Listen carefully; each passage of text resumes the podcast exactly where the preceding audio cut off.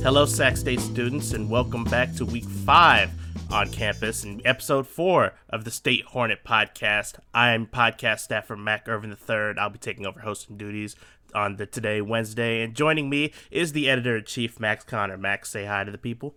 Hey, Mac. Good to see you. Good to see you too. Hey, we have a new format change to announce. From now on, the State Hornet podcast is going to be premiering three times a week on every Monday, Wednesday, and Friday to give you all the updates on campus and all the stories that we produce. Let's roll right into it, Max. I hear we got some money coming our way. We do indeed, Mac. Yeah, so President Nelson announced the end of last week that there'll be another round of direct payments going out to students as part of the HEERF grant. So the HEERF is the Higher Education Emergency Release Fund, as part of the CARES Act signed back in March. And basically, how it's going to work is students who are Pell Grant eligible and are enrolled in seven or more units are going to get a check for $850. Students who are not Pell Grant eligible but are enrolled in seven or more units are going to get $750. And then Pell Grant students who, you know, have filled out a FAFSA, which is basically what Pell Grant means. You filled out FAFSA, you're eligible for that grant. If you're enrolled in six or less units, you're still going to get $700. And if you are not Pell Grant eligible and you're enrolled in six or less units, you are going to get $600.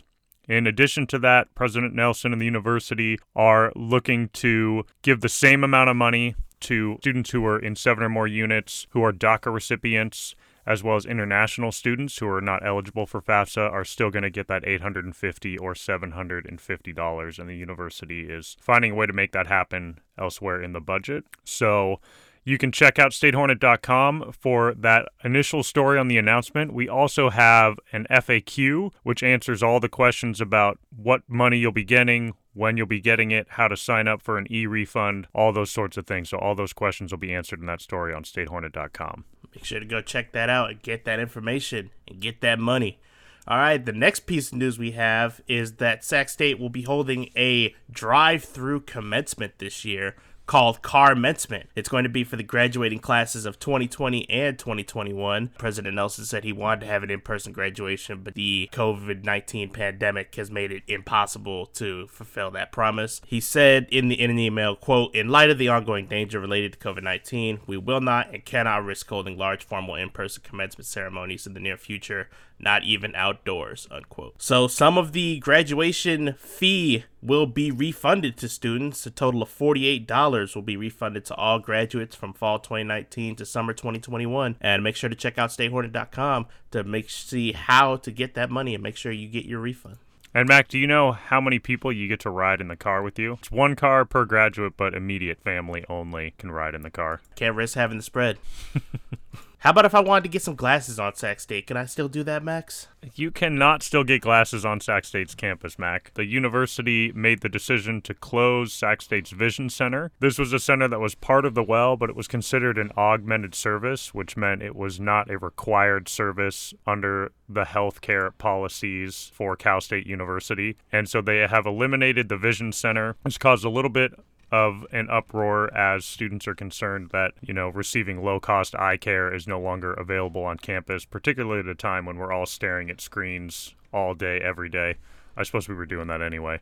But with online classes, it's even more of a concern. Ed Mills said that there had been a decrease in the number of students and interest in using the center and that they decided to close it. He recommended that anyone who is in need of eye care and in need of financial assistance for that eye care to apply for a CARES grant through the university to help pay for that. We do have a story up on statehornet.com about this decision that also references Dr. Candace Odo being disappointed, to say the least, that the center was closed. She was the optometrist who was employed by the university, and she certainly has her concerns about students being able to access that eye care easily and accessibly. So check out the story on statehornet.com. There may be more to come on this story as well as there's a petition going around on campus to have the eye center reopened. It's interesting that they said uh, interest was down because every time I tried to make an appointment there, it was filled for months. And then finally, we have another edition of the Swarm Report for all you sports fans out there. Dylan McNeil talking about Sac State baseball and women's tennis. Unfortunately, looks like they both suffered losses. So Make sure to read up on that. And also go check out the first eSwarm report by our esports reporter, Colby Case. He was covering uh, all the uh, Sac State esports on campus, so make sure to go read that as well at statehornet.com.